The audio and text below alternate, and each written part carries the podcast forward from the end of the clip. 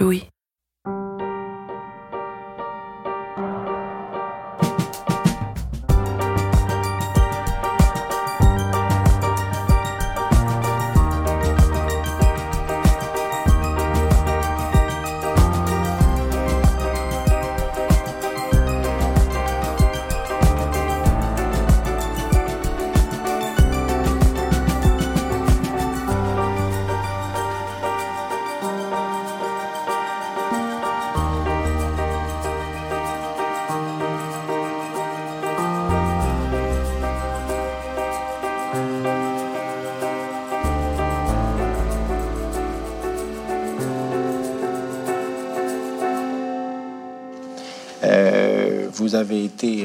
Victime de votre père, vous, aviez, 15 ans.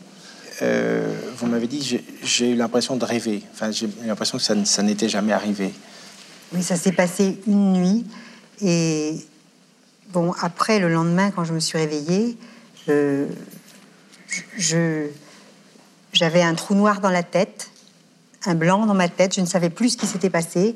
J'étais horriblement angoissée, mais je savais seulement j'avais le souvenir de, mon père sur moi et c'est tout. On est en 1986, dans les dossiers de l'écran. Émission très regardée d'une chaîne qui s'appelle encore Antenne 2. La femme qui parle, c'est Eva Thomas. Elle est alors âgée de 45 ans et c'est la toute première personne à témoigner d'un inceste à visage découvert à la télé française. Mais tout ce qui s'était passé, j'en avais aucun souvenir et j'ai mis 30 ans à retrouver la mémoire de cette nuit-là. Et j'ai donc demandé à mon père de me dire ce qu'il avait fait. Et il m'a répondu. Et bon, ça a été très dur pour moi parce que finalement, jusqu'à la lettre. répondu par écrit. Oui, et jusqu'à la lettre de mon père, il y avait toujours cette espèce d'espoir que, que c'était pas vrai. Et si vous voulez, on n'a qu'une envie, c'est d'avoir rêvé, effectivement. Et, et on se défend comme ça. Son père l'avait violée 30 ans plus tôt, pendant son adolescence. Elle en avait fait un livre, et ce jour-là, elle racontait son histoire sur un plateau. Alors j'ai choisi de, parler à visage découvert et parce que j'ai envie de sortir de la honte.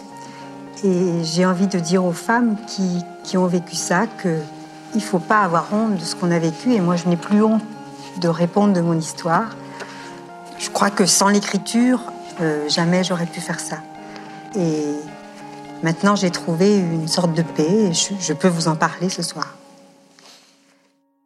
Eva Thomas a 78 ans aujourd'hui. Je lui ai proposé de venir la voir à Grenoble, où elle vit, mais elle avait envie de venir à Paris, alors elle a profité de notre interview pour faire le voyage. Elle a pris le TGV et elle m'a retrouvée au bureau. C'est une présence lumineuse, bavarde, énergique. Après avoir parlé publiquement de ce qu'elle avait subi, elle a créé une association, SOS Inceste. Et pendant des années et des années, elle s'est battue. Mais aujourd'hui, c'est fini, parce que rien ne change. On a beau disposer de quantité de chiffres sur l'ampleur de l'inceste, savoir qu'on parle de deux à trois enfants par classe, connaître les conséquences sur la santé, la machine ne s'enraye pas. La société entière mime le silence qui sévit dans les familles. C'est vraiment aux politiques qui ont le pouvoir de prendre euh, à bras le corps cette histoire, quoi. Pourquoi vous pensez qu'ils le font pas? Ben Ça, c'est incompréhensible. Mais donc vous avez aucune idée de pourquoi cette, euh, cette volonté politique euh, échoue? Oui, c'est étonnant parce qu'eux, ils ont des enfants, des petits-enfants, donc ils devraient, enfin, je sais pas, réfléchir un peu. Les autres pays d'Europe ont des lois spécifiques aux mineurs. Nous, on a signé la Convention des droits de l'enfant, tout ça, et, et ça n'avance pas. C'est vraiment euh, incompréhensible. L'histoire d'Eva Thomas ne s'est pas réglée devant les tribunaux. Quand elle a retrouvé la mémoire, le délai de prescription était passé, il n'était plus question de procès. Une fois que j'avais euh, dénoncé ce problème dans la société, c'est ce que j'ai fait, hein, il n'y avait plus possible en justice, mais je l'ai dénoncé socialement, j'ai pu euh, accepter, mon père m'a demandé pardon, j'ai pu accepter le, que mon père me demande pardon et lui pardonner. Mais il y a une affaire judiciaire qui a beaucoup marqué Eva Thomas, celle de Claudine J. Elle se déroule trois ans après l'apparition du livre d'Eva et son passage dans les dossiers de l'écran, qui a ouvert la voie à d'autres victimes pour témoigner dans les médias, dont Claudine sur TF1 en 89, sur le plateau de l'émission Médiation. Eva s'y trouve, elle aussi, Et Claudine explique ce jour-là ce que son père lui a fait subir. Des sévices sexuels, dès l'âge de 9 ans, et pendant plusieurs années. Claudine prend soin de ne donner aucune indication permettant de le reconnaître, mais lui déclare que son entourage a pu l'identifier et il porte plainte pour diffamation contre sa fille. Et en fait, euh, Claudine a été condamnée, euh, François de Closet qui était l'animateur, et puis aussi TF1. Et moi, j'étais à ce procès pour défendre Claudine. Et après, je me suis, mon corps s'est effondré. Enfin, j'avais plus de, ma tension a chuté et tout ça. Et je, suis restée avec surtout le, le cerveau complètement bloqué. Parce que moi, j'avais tout misé sur la justice. Et je, n'arrêtais pas de dire que c'est un crime, ça doit se résoudre au tribunal, c'était pas une maladie, voilà, et tout ça. Donc moi, le, le piton sur lequel j'étais accroché, et puis la croyance que j'avais, enfin, je croyais dans la justice comme on croit en Dieu, hein, et de voir la justice à l'envers pendant ce procès où le père de Claudine était défendu par le procureur de la République et Claudine était au banc des accusés. En fait, tout était à l'envers. Et en fait, moi, je me suis vraiment, euh, enfin, effondrée. Euh, c'était pas une déprime, c'était autre chose. C'était mon cerveau qui fonctionnait pas et tout ça. Je pouvais plus écrire. Pendant des mois, Eva ne peut plus travailler ni débattre. Elle n'arrive plus à articuler ses pensées.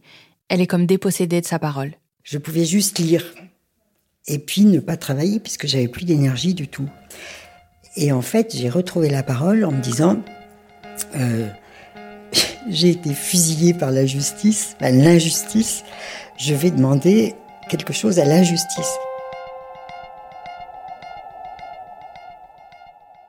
À la suite de la condamnation de Claudine, Eva demande qu'on lui octroie un changement administratif de prénom. Son prénom de naissance n'est pas Eva. La jeune femme qu'elle était au moment du viol ne s'appelait pas Eva. Mais c'est celui avec lequel elle a écrit son livre, celui avec lequel elle a repris le pouvoir, et elle veut qu'il soit désormais officiellement le sien. J'ai demandé un changement de prénom parce que mon père m'avait violée. Bon, c'était risqué, hein, puisque c'était aussi euh, prescrit, etc. Mais j'ai eu le changement de prénom. Ça s'est passé de façon magique. Euh, une fois que j'avais mes papiers au nom d'Eva, enfin, mon vrai nom, parce qu'Eva Thomas c'est un pseudonyme, eh bien, j'ai retrouvé toute ma tête et je me suis mise à écrire euh, ce qui s'était passé, pourquoi les victimes avaient tellement besoin de la justice? Et d'ailleurs, j'ai dédié ce livre aux juges pour qu'ils se rendent compte à quel point ils ont un pouvoir, en fait, de réparation ou d'anéantissement. Sauf qu'en 30 ans, ni les juges, ni les pouvoirs publics ne s'en sont manifestement rendus compte, ou pas collectivement, pas massivement, on a beau disposer de quantités de chiffres sur l'ampleur de l'inceste, les choses ne changent pas. Aucune prévention n'est mise en place, par exemple, dans les écoles, pour libérer la parole des élèves, pour leur permettre de dire s'ils sont en danger. Aucune formation n'est prévue pour le personnel médical ou judiciaire, leur permettant de traiter correctement ces affaires. Et bon, c'est très décourageant parce qu'à chaque fois, on a un immense espoir. Et puis après, ben, faut recommencer ailleurs parce qu'il se passe rien. Et euh, bon, moi, je dois dire que je suis découragée et que je vais plus euh, continuer, quoi.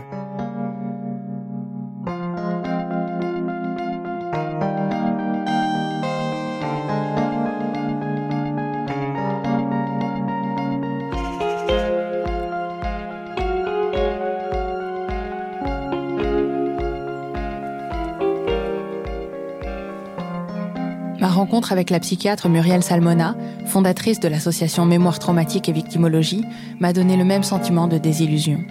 Car en commençant sa carrière, il y a plus de 30 ans, elle avait pensé ce qu'il faut, c'est que les pouvoirs publics sachent. Après, tout se réglera. Ça montre bien quelque chose de très structurel, parce qu'on a tout, tout, tout en main. Il n'y a, plus rien qu'on ne sait pas, en fait. Toutes les excuses qu'on pouvait, les justifications qu'on pouvait trouvé auparavant parce qu'on ne savait pas, il y avait une méconnaissance, on ne savait pas les conséquences, etc. Tout ça, c'est plus vrai. Et malgré cela, ben, l'inceste reste euh, quelque chose qui n'est pas traité. On est dans des situations qui sont euh, totalement délirantes. C'est-à-dire que les violences sexuelles, particulièrement sur les enfants, euh, plus ils sont jeunes, plus leur cerveau est vulnérable, peuvent avoir des graves conséquences sur toute leur vie. Et ces conséquences-là pourraient être euh, évitées si on intervenait, euh, si on les protégeait et particulièrement si on les soignait. C'est-à-dire si on soigne les psychotraumatismes, il y a toute une cascade de conséquences très très graves qui en fait peut être évitée. On a euh, toutes les connaissances sur ces conséquences-là.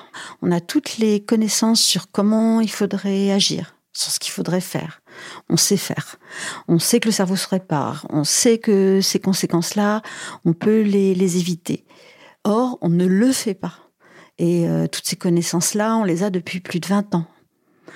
Euh, en France, on n'a rien mis en place pour faire un dépistage systématique des enfants victimes de, de, violences sexuelles. On ne veut toujours pas poser systématiquement la question pour pouvoir savoir ce que vivent les enfants. Il n'y a pas d'offre de soins avoir euh, subi l'inceste dans l'enfance, ça fait partie des premières causes de mortalité précoce, de suicide, de dépression à répétition, de troubles anxieux, très graves, de troubles de conduite addictive, euh, de risque de subir à nouveau des violences, de troubles cardiovasculaires, de troubles euh, digestifs très lourds, pulmonaires, immunitaires, de cancer, de diabète, d'hypertension artérielle c'est un problème de santé publique majeur. Toutes les études le démontrent. On ne fait rien.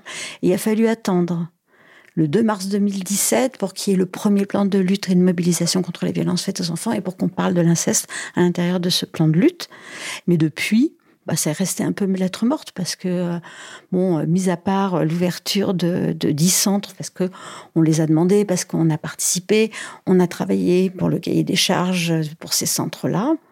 Et puis, on ne, forme pas les médecins. C'est-à-dire qu'actuellement, avec toutes les connaissances qu'on a sur les psychotraumatismes, on sait que les troubles psychotraumatiques, c'est au moins 70% de la psychiatrie. Donc, la psychiatrie, dans le cadre de la psychiatrie, 70% des troubles psychiatriques sont liés aux violences. Les psychiatres ne sont toujours pas formés à la psychotraumatologie. Ils ne sont pas formés à 70% de leur euh, spécialité. Ça n'existe nulle part ailleurs. C'est quelque chose qui est inconcevable. Ça ferait un scandale épouvantable si euh, les cardiologues n'étaient pas formés à, traiter euh, les coronaropathies. Ben là, on peut. Et sur le plan de la justice, ça n'avance pas davantage. Moi, je suis effondrée, effarée, interloquée, enfin, je sais pas ce qu'on choquée, scandalisée par le fait qu'on a appris en septembre 2018 que depuis 10 ans, il y avait 40% de condamnations pour viol en moins alors qu'il y a plus de viols répertoriés. Pourquoi ça n'a pas fait de scandale? Pourquoi personne n'en a rien à faire?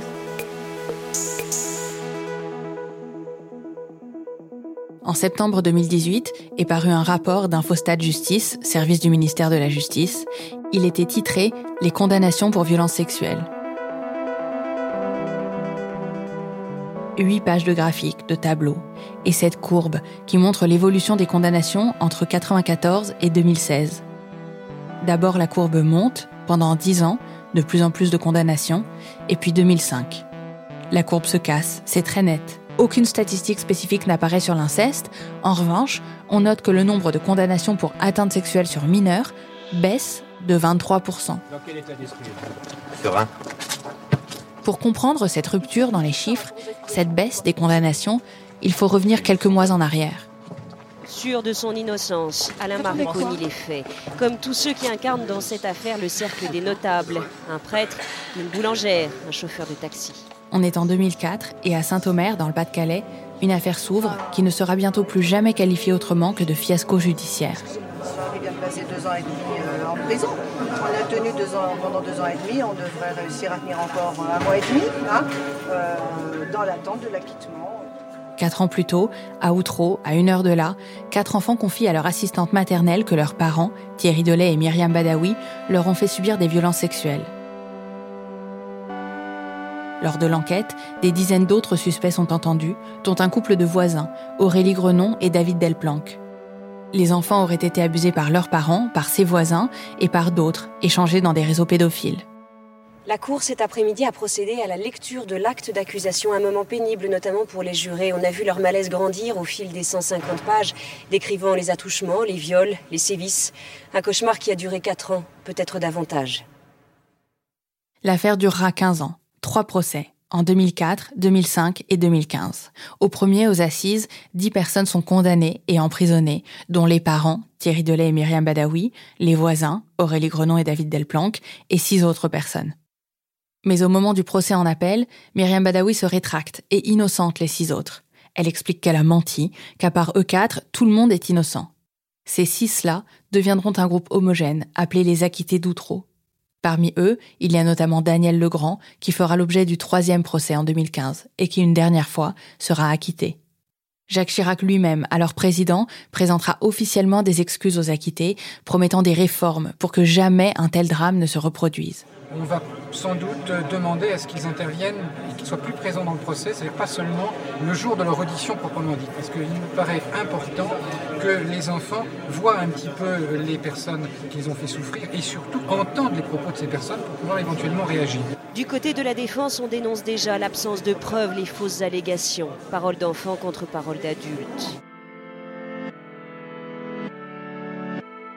Le seul drame auquel tout le monde pense alors, c'est celui d'adultes accusés à tort.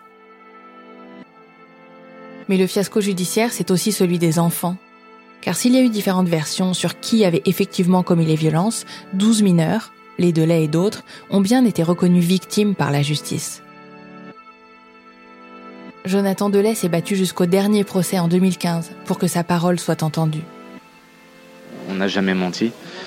Euh, ça, je préfère encore le dire. Il y a beaucoup de personnes qui nous ont, qui nous ont traités de menteurs, qui nous ont, euh, qui nous ont abîmé la santé et qui nous ont abaissé plus bactères. Euh, mais chose qui a été dite, ça s'invente pas. Enfin, je veux dire, c'est les dessins, les versions qu'on donnait, les... il y a beaucoup de choses qui peuvent pas s'inventer. Je veux dire, j'ai été reconnu victime, mais pas entendu, pas entendu. Ah ben, pas suffisamment, parce que je veux dire que ne serait-ce que quand on compare euh, la maudite somme qu'on a touchée par rapport à ce que les acquittants touché, c'est invraisemblable. Comme Jonathan Delay le redisait ici à France Inter, les 12 enfants reconnus par la justice victimes de viol, d'agressions sexuelles et de corruption de mineurs ont été indemnisés à hauteur de 30 000 euros chacun. Les acquittés, eux, ont reçu jusqu'à plus d'un million par personne. Et ce que beaucoup retiendront d'Outreau, c'est ça. C'est terrible, un adulte accusé à tort, c'est terrible, un adulte qui souffre. Il faut se méfier de la parole des enfants, il faut se méfier des enfants. Et beaucoup ont oublié que ceux d'Outreau avaient effectivement été violés. Et la voilà, la courbe qui flanche en 2005, l'année des acquittements d'Outreau, ce nombre de condamnations pour atteinte sexuelle sur mineurs qui baisse de 23%. J'en ai discuté avec Dominique Attias, ancienne vice-bâtonnière du barreau de Paris, membre du Conseil de l'ordre des avocats. Bah écoutez, je passe à peu près 50% euh, de mon temps, peut-être même quelques fois plus, euh, dans le cas de la justice des mineurs. Euh, j'ai commencé il y a 20 ans. Et le sujet m'a passionné. je consacre une partie de ma vie à essayer de promouvoir et de défendre les droits des enfants, de tous les enfants, qu'ils soient victimes ou délinquants. Pour Dominique Attias, il est très clair qu'Outreau a eu un effet dévastateur sur la justice. Tous ces magistrats ont été totalement traumatisés parce que vous vous rappelez, euh, comme tout le monde est tombé sur euh, un magistrat, alors que c'était toute la chaîne qui avait failli. Hein, c'était euh, c'est Burgot qui a tout pris sur lui. On leur a rappelé cette fameuse présomption d'innocence et autres, qu'il y a eu une sorte de sidération générale. Comme on ne sait plus, comme il y a eu ce tremblement de terre, on bouge plus, on fait plus rien. Et puis il y a eu une réinvention collective quand même de ce qu'a été Outreau, parce qu'aujourd'hui on a l'impression quand on pense à cette affaire, c'est l'histoire d'enfants qui ont menti et d'adultes accusés à tort. Mais c'est quand même des enfants qui avaient effectivement été victimes. Vous savez, c'est parce que ça a créé une confusion mentale chez tout le monde, et que cette confusion, à mon sens, n'est n'est pas réglé. Et vous l'avez constaté, vous, après, euh, de manière euh, empirique, euh, cette diminution des, des condamnations? Oui, ah bah oui, bah oui, bien sûr.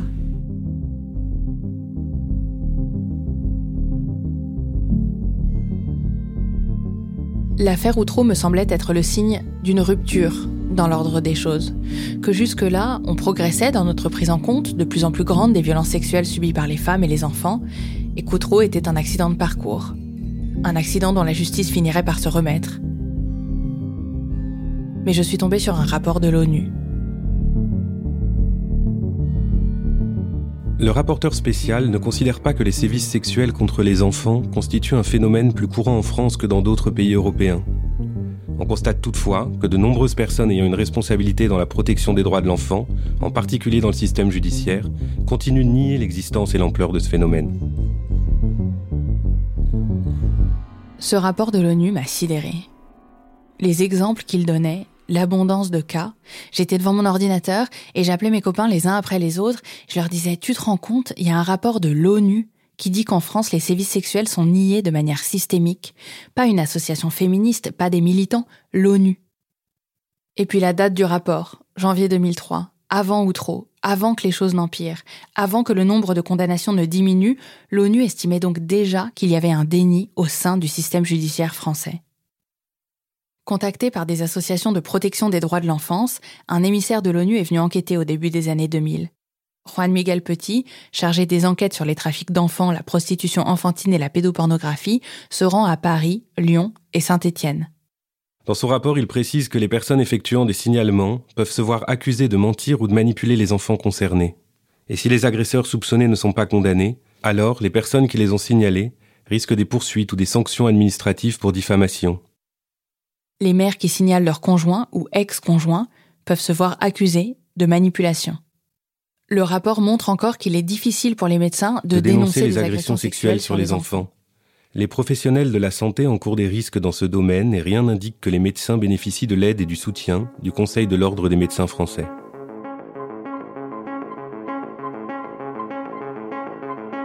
Ce système de violence et de domination, installé dans l'intime, permis par la silenciation des victimes, contamine les structures plus larges que la famille, contamine le fonctionnement judiciaire.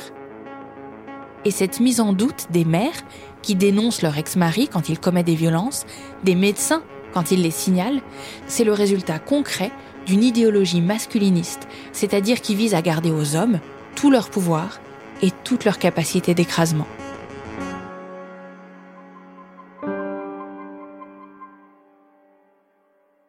Dans les années 80, un certain Richard Gardner, décédé aujourd'hui, avance une théorie selon laquelle le plus souvent, un enfant qui dit être victime de violences sexuelles est en fait victime de manipulation de la part de sa mère, qui, elle, serait affectée par un prétendu syndrome d'aliénation parentale.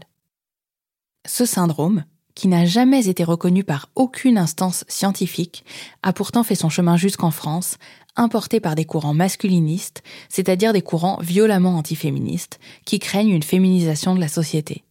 Euh, Patrick Jean, je suis réalisateur de films, et puis j'écris aussi un peu, et mon dernier livre s'appelle La loi des pères. J'ai rencontré Patrick Jean à l'occasion de la publication de ce livre, La loi des pères, début 2020. C'est une enquête qui montre comment l'idéologie masculiniste protège la pédocriminalité. Patrick Jean explique notamment comment les masculinistes se sont servis des thèses de Gardner pour asseoir l'idée selon laquelle les pères se feraient avoir dans les affaires de divorce. Et la justice donnerait tout le temps raison aux femmes qui manipuleraient les enfants pour leur faire dénoncer à tort des violences sexuelles. Je me suis approché des mouvements masculinistes à Montréal il y a dix ans. C'était en 2007 que j'ai commencé. Et c'était 2007-2008, une époque où euh, ils avaient vraiment le vent en poupe. Ils avaient mené des grandes, euh, des grandes opérations de communication en grimpant sur les ponts de Montréal, en bloquant la circulation. Et donc ils étaient tout le temps dans les médias. On parlait beaucoup d'eux. Ils étaient souvent invités dans, dans la presse, à la télévision. Et, euh, et, donc je les ai approchés sous une fausse identité parce que s'ils avaient googlisé mon nom, ça ne marchait pas et en me faisant passer pour un, militant de la cause des hommes. Et donc, bah, j'ai pu les, les approcher, les connaître et, euh, et comprendre aussi comment ils fonctionnaient euh, hors caméra. Parce qu'évidemment, ils n'ont pas tout à fait le même discours. Et c'est là que j'ai découvert euh, tout un pan de leur pensée qui est dans le, déni des violences conjugales d'une part, mais aussi des violences sexuelles faites aux enfants.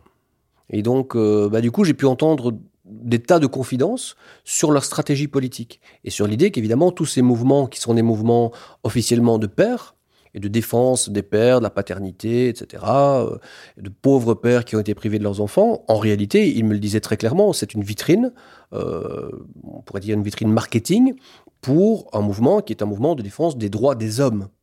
Les droits des hommes, évidemment, ce serait un peu, un peu bizarre, ça passerait mal. En revanche, les pères ont la cote dans, euh, à la fois dans les médias, mais dans la culture. La question euh, du père, c'est quelque chose d'extrêmement sensible. Le père, c'est celui qui est le chef de la famille, traditionnellement, qui a un droit euh, sur sa famille, sur le corps de la femme et des enfants. Donc la figure du père, elle est vraiment la clé de voûte de l'organisation sociale. Et d'ailleurs, c'est pas un hasard si on parle de père pour un chef d'État. Le roi, on disait que c'était le père. Hein. Dieu, c'est le père. Euh, le président de la République, c'est le père de la nation. C'est comme ça qu'on le surnomme. Euh, il y a tous les pères spirituels. Les curés, on dit mon père. le pape, ça veut dire papa. abbé aussi. Et puis même des patrons. Il y a souvent des métaphores pour des chefs d'entreprise il y a même tout un courant de pensée à la fin du 19e qui s'appelle le paternalisme, où on considère que le chef d'entreprise, le patron, doit se comporter comme un père avec ses ouvriers et ses employés. Donc c'est la figure du père, elle est intouchable, c'est la clé de voûte de toute l'organisation sociale. Et donc eux, ils l'ont bien compris, ils ont bien compris que dès qu'ils s'exprimaient pour la défense des droits des pères, tout à coup, ils avaient le soutien de toute la presse. Patrick Jean explique que les masculinistes se réfèrent très souvent à Richard Gardner. Est-ce que vous pouvez me parler de Richard Gardner, me raconter un petit peu euh, qui c'était? Alors, Richard Gardner, c'est un psychologue. Il a menti sur ses titres. Il a fait croire qu'il était professeur à l'université, c'était pas, c'était pas le cas. Euh, il a menti sur tout. Et donc, il a développé une, une théorie qui est en fait une redite d'une théorie qui existait au début du 19e siècle. Je ne sais pas s'il le savait, au début du 19e, quand on commence à légiférer pour limiter les agressions sexuelles d'enfants, pour interdire euh, qu'on touche aux enfants sexuellement, eh bien, il y a des médecins qui immédiatement vont produire des théories. Alors ça s'appelait par exemple euh, l'hétéroaccusation génitale, euh, et qui consiste à dire que quand un enfant signale une agression sexuelle dont il est victime, il faut considérer que c'est faux, que c'est sa mère qui lui a mis ça dans la tête, et que finalement c'est la mère qui veut se venger d'un notable, d'un curé, d'un maire ou d'un mari gênant, et que donc elle a tout inventé et qu'il n'y a pas eu d'agression sexuelle. Et Gardner, dans les années 1970 euh, et 80, va reprendre ça et va appeler ça le syndrome d'aliénation parentale. Et là, il va théoriser avec un vocabulaire plus moderne, évidemment, et, et qui a l'air un peu scientifique, l'idée que chaque fois qu'on dénonce des agressions sexuelles d'enfants, eh bien, c'est la mère qui s'est approprié l'enfant et lui a mis dans la tête, l'a persuadé qu'il avait été agressé sexuellement pour écarter le père, parce que les femmes, tout ça dans des stéréotypes évidemment très misogynes, les femmes sont évidemment des louves qui, qui, s'approprient leurs enfants et qui évidemment n'affrontent pas de face, elles sont rusées, enfin c'est toute les, vieux stéréotypes sur, sur les femmes. Pour Gardner, 90% des enfants qui dénoncent une agression sexuelle masculine souffrent en fait du syndrome d'aliénation parentale de leur mère. Dans ses livres, on trouve aussi des propos faisant l'apologie de la pédophilie. Dans l'un, il écrit qu'il y a un peu de pédophilie en chacun de nous. Dans un autre, que c'est parce que la société surréagit à la pédophilie que les enfants en souffrent, et que la pédophilie peut améliorer la survie de l'espèce humaine en servant des objectifs de procréation. il note encore, dans un troisième ouvrage, que les enfants sont naturellement sexuels et peuvent initier des relations sexuelles en séduisant l'adulte, ou encore que l'abus sexuel n'est pas nécessairement traumatisant, le facteur déterminant pour savoir si l'abus sexuel sera traumatisant pour l'enfant est l'attitude sociale envers ces rencontres. So that I decided I couldn't call this phenomenon a uh, programming or brainwashing, but I had to give it a name that would encompass both of these contributions, and I introduced the term parental alienation syndrome. Uh, dans cette vidéo de 1998, Richard Gardner donne une conférence. Il est présenté par un avocat, Carrie Lind, qui pratique encore le droit et dont le site internet s'appelle Divorce pour les hommes. Garner a l'air fringant, il a une allure de scientifique rigoureux, des petites lunettes, une cravate bleue, un costume sobre. Il explique comment il a élaboré ce concept en entendant un enfant mentir et a décidé de parler de syndrome car c'est un terme qui permet de caractériser un ensemble de symptômes. Ce mot de syndrome permet aussi d'imaginer qu'il s'agit d'un concept médical, ce qui est faux. Comme la plupart des articles de Gardner ont été auto-publiés, ils n'ont pas fait l'objet d'une relecture scientifique par ses pairs. Son concept n'a jamais été intégré au DSM, le manuel diagnostique et statistique des troubles mentaux de l'Association américaine de psychiatrie et qui fait référence en la matière. Mais le fait que ce prétendu syndrome n'ait jamais été reconnu scientifiquement ne l'a pas empêché de faire son chemin jusqu'aux tribunaux, grâce au courant masculiniste. De fait, c'est autour de la question de la paternité que les masculinistes se sont fait connaître en France. Peut-être que vous vous en souvenez, c'était en 2013, ils escaladaient des grues pour se faire entendre et réclamaient des droits de garde. Merci. Merci beaucoup. Quand ils descendaient, leurs propos révélaient leur misogynie, comme Serge Charnet, qui parlait des femmes qui nous gouvernent et des bonnes femmes qui les pensent incapables de changer une couche. Que la cause des papas n'est pas entendue, que les femmes qui nous gouvernent se foutent toujours de la gueule des papas et qu'il va falloir se battre beaucoup plus. Donc je crains qu'il y ait encore des papas qui désespèrent encore longtemps.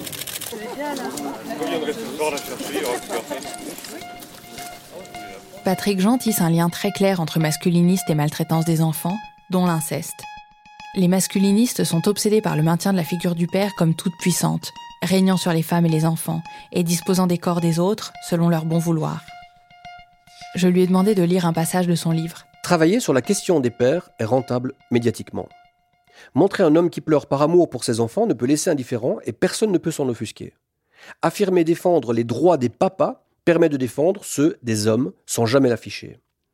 Cette stratégie m'a donc été décrite comme très payante, preuve à l'appui dans les extraits de presse et d'émissions de télévision où les journalistes posaient la question de la souffrance paternelle. Enfin, on parlait des hommes. Un soir, alors que je dînais avec une dizaine d'entre eux, notre hôte répondit au téléphone et annonça à la cantonade le nom de son interlocuteur qui appelait de la prison. Il s'agissait d'un père condamné pour le viol de ses deux fillettes. Le téléphone fit le tour de la table et chacun des convives lui adressa tout son soutien dans cette terrible épreuve que lui imposait une femme malfaisante. Quand vint mon tour, présenté par les autres comme un réalisateur acquis à leur cause, je me retrouvai donc aussi en conversation avec l'homme. Il me fallut le saluer et l'entendre se lamenter durant plusieurs minutes. Au bout de la conversation, notre hôte tenta de redonner courage à notre interlocuteur en disant À la fin de tout ça, n'oublie pas qu'un prix Nobel de la paix nous attend. Personne ne rit, car il ne s'agissait pas d'une plaisanterie. La conversation qui suivit cet appel me conforta dans l'idée que la pédophilie et l'inceste étaient de façon inavouée au cœur de la pensée masculiniste. Non pas que mes interlocuteurs fussent tous suspects de ce type de crime, mais parce que le principe selon lequel femmes et enfants sont la propriété sacrée des hommes en général et des pères en particulier est la source même de toute leur réflexion. L'homme doit être le maître absolu chez lui et aucune autorité représentant la collectivité ne pourrait s'y immiscer. Du coup, dans cette volonté permanente de nier l'importance du phénomène des violences sexuelles faites aux enfants et aux femmes, le concept de syndrome d'aliénation parentale dont m'abreuvaient les masculinistes m'a paru comme un véritable bouclier de protection pour les pères incestueux. En cas de signalement, il suffisait de se retourner contre la mère qui aurait tout inventé, c'est elle qu'il fallait punir d'urgence. Ce que les masculinistes combattent avec ce syndrome d'aliénation parentale, c'est la possibilité pour les femmes d'entraver leur toute-puissance, que ce soit face à elles ou face aux enfants qu'ils agressent.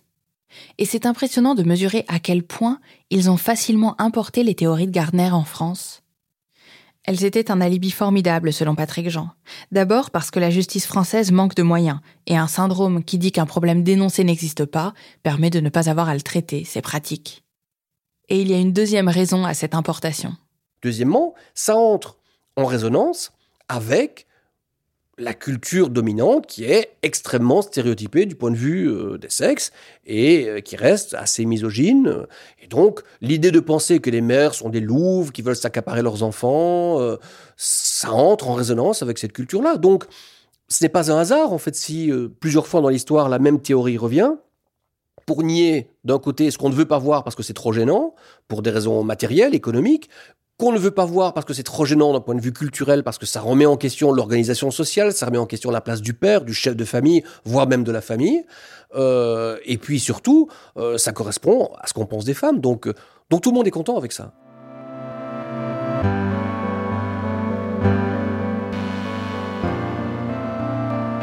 Le système judiciaire français fait exactement ce qu'espéraient les masculinistes, banaliser la mise en doute de la mère.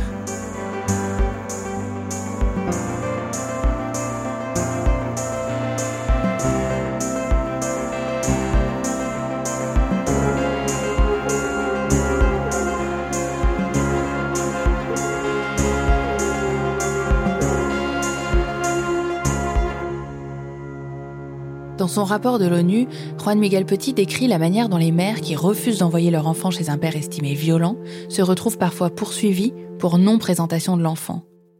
Si elles signalent leur mari aux autorités, elles peuvent se retrouver elles-mêmes incriminées, au prétexte de ce fameux syndrome. On les juge toxiques, inaptes à s'occuper de leur enfant. On leur retire parfois la garde, si bien qu'elles peuvent être amenées à fuir le pays pour ne pas avoir à confier leur enfant au père violent. Le rapport dit que dans, un, nombre croissant de cas, un parent séparé, habituellement la mère, choisit d'amener l'enfant ou les enfants à l'étranger plutôt que de se conformer aux décisions d'un tribunal, accordant des droits de visite ou attribuant la garde à l'auteur présumé des sévices, ce qui, à son tour, pourrait exposer l'enfant à de nouveaux sévices sexuels. Il est même arrivé que des juges et des avocats, au courant des faiblesses du système judiciaire, conseillent officieusement à certains parents d'agir de la sorte. Ces parents se trouvent donc sous la menace de poursuites criminelles pour leurs actes aussi bien en France que dans les pays où ils se rendent. Et le rapporteur ajoute Bien que les tribunaux civils puissent entendre l'enfant à la discrétion du président du tribunal, l'enfant n'est quasiment jamais entendu. Dans une analyse plus approfondie, publiée quelques mois plus tard, en octobre 2013, le rapporteur s'arrête sur quelques cas, anonymisés, reflétant selon lui le caractère inquiétant de la situation. L'un de ces cas est celui de L, un petit garçon au sujet de qui le rapporteur a adressé au gouvernement français un appel urgent. Elle est née en 1993 et d'après les informations reçues, il a été abusé sexuellement par son père à partir de ses 3 ans. En 1996, des médecins et psychiatres spécialisés ont confirmé ces violences et estimé que l'enfant souffrait d'une MST. Le rapport poursuit. L'enfant aurait affirmé que son père et d'autres individus avaient réalisé des films et des photographies pornographiques de lui. D'après les informations reçues, le garçon avait affirmé de façon constante qu'il ne voulait pas vivre avec son père, à la garde duquel il avait été confié. Il subirait continuellement des agressions émotionnelles et physiques commises par son père et serait devenu suicidaire. Le 5 février 2003, le gouvernement répond au rapporteur et indique qu'à la suite de la plainte déposée en 96 par la mère contre le père, le garçon avait subi un nouvel examen médico-psychiatrique qui, celui-ci, n'a pas confirmé les violences sexuelles. La plainte contre le père a été classée sans suite. La mère a alors saisi le juge aux affaires familiales pour faire suspendre le droit de visite du père. Cette demande a été rejetée. En 98, la Cour d'appel a fixé la résidence de l'enfant chez son père et a accordé à la mère un droit de visite et d'hébergement. Le rapporteur précise encore Dans sa réponse, le gouvernement a indiqué que les psychiatres et les psychologues qui avaient examiné l'enfant estimaient que ce dernier avait mal interprété des gestes tendres ou maladroits de son père, et que la mère, qui avait été également examinée par un psychiatre, s'était persuadée que son fils subissait des abus.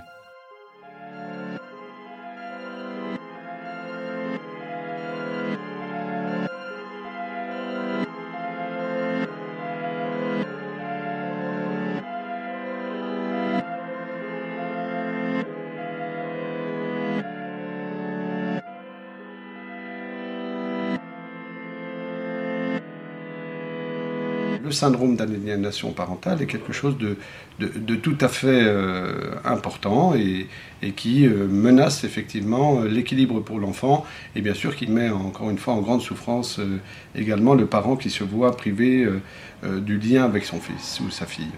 Ce rapport n'empêche pas, en 2009, des propositions de loi reprenant les thèses masculinistes d'arriver jusqu'à l'Assemblée nationale. Le syndrome d'aliénation parentale n'est pas reconnu comme tel actuellement mais je crois qu'il y a une évolution qui doit euh, s'opérer.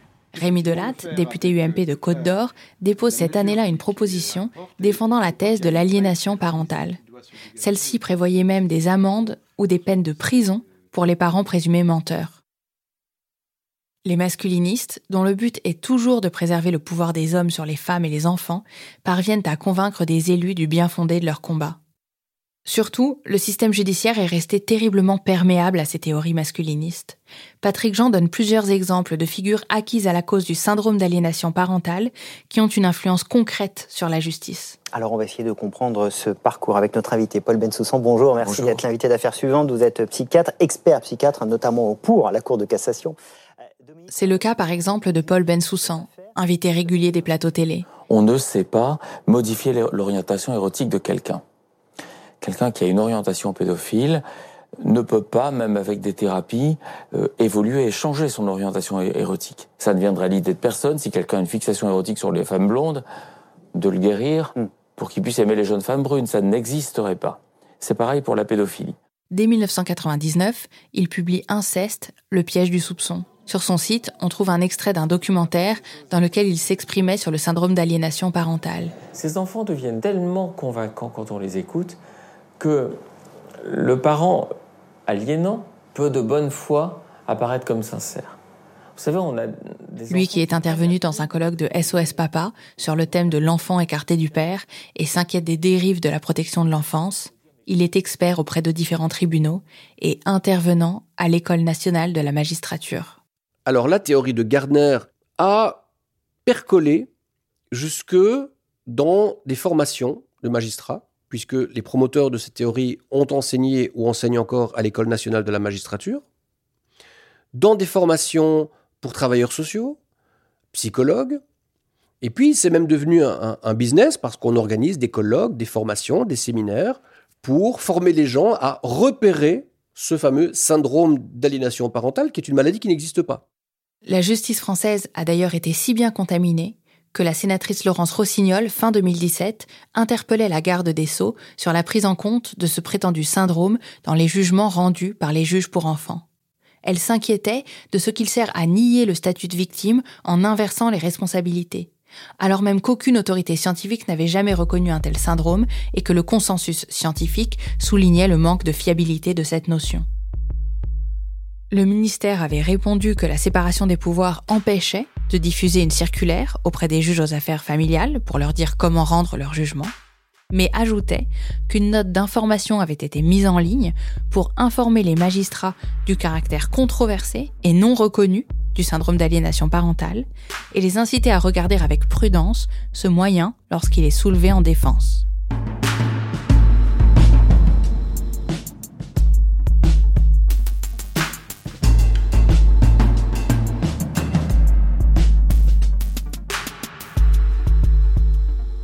Au-delà de la question du syndrome d'aliénation parentale et de l'emprise du discours masculiniste, ou même des conséquences d'outreau, c'est toute la manière dont la justice perçoit les enfants qui est problématique. C'est ce que m'a expliqué l'avocate Dominique Attias. Est-ce que vous voyez euh, l'inceste aussi comme une forme de cette violence-là que les parents et les pères notamment, ou les patriarches, les grands-pères, les oncles, etc., ont le droit de faire subir aux enfants comme des objets qui leur appartiennent? Totalement. Totalement. L'enfant était un objet. Puisque, j'allais dire, on pouvait en faire ce qu'on voulait. Je suis dans la toute-puissance. Tu n'es là que pour satisfaire mon plaisir, mes désirs, mes ordres. Tu es taillable, écorvéable à merci. Et bien évidemment, si j'ai besoin de satisfaire euh, une pulsion, tu es là et tu dois soumettre. Regardez la bataille et les colibés que euh, les défenseurs de l'absence de, de violence ordinaire, ce qu'ils ont mis dans un raccourci la fessée, euh, ont subi. Il y a eu une levée de boucliers de toute la société une, avec une manière d'essayer de ridiculiser les personnes qui voulaient protéger les enfants. Mais les violences ordinaires, c'est quoi? Tu n'as pas le droit de toucher un enfant parce qu'il est petit et qu'en conséquence il ne pourra pas se défendre. Donc on commence par ça. C'est le premier geste pour empêcher aussi les autres. Et ça a été une vraie et rude bataille. Alors que dans les autres pays, en tout cas dans les pays où il y a moins de patriarcat, les pays du Nord notamment, ça n'a pas posé de problème une seconde. C'est évident que c'est une manière de prendre le pouvoir absolu et euh, de n'avoir, disons, aucun frein et d'envoyer un message, pas seulement, je pense, à l'enfant.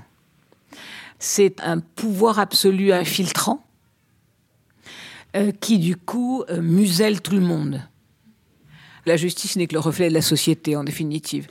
on nous bassine euh, avec euh, les droits des enfants, l'intérêt des enfants, euh, l'intérêt supérieur des enfants. Mais tout ça, c'est du grand pipeau. nous sommes dans une société qui ne considère pas les enfants, qui ne considère pas les femmes, et j'allais dire, le, c'est lié. Hein. Il y a un vrai lien structurel. Euh, qui est évidemment la société patriarcale dans laquelle on vit depuis des siècles.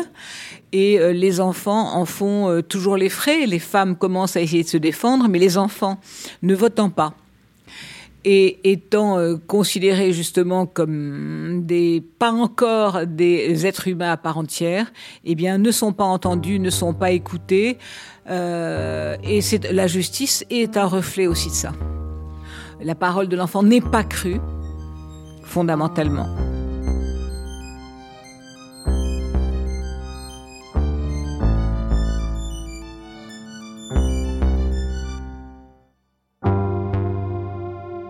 Il m'a longtemps semblé absurde que l'ensemble de la société réplique si bien les mécanismes à l'œuvre dans les familles, que la justice, les pouvoirs publics soient à ce point aveugles et défaillants et écrasent avec tant de facilité les femmes et les enfants qui lui demandent de l'aide, que l'idéologie masculiniste avance avec tant d'aisance, que les institutions oublient continuellement, comme les individus, les chiffres et la gravité du problème, que leur inertie soit à l'image des proches qui disent c'est dur et détournent le regard.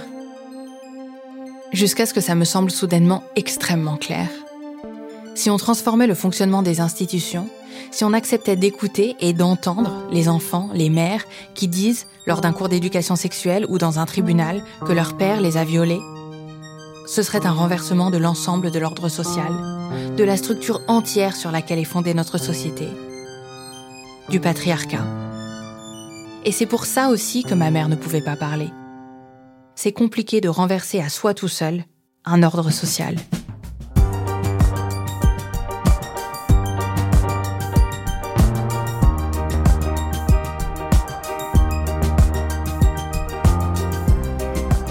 Je m'appelle Charlotte Pudlewski et vous écoutez Ou peut-être une nuit, une série du podcast Injustice de Louis Média, réalisée par Anna Bui. Merci à Hugo Lindenberg pour sa lecture du rapport de l'ONU.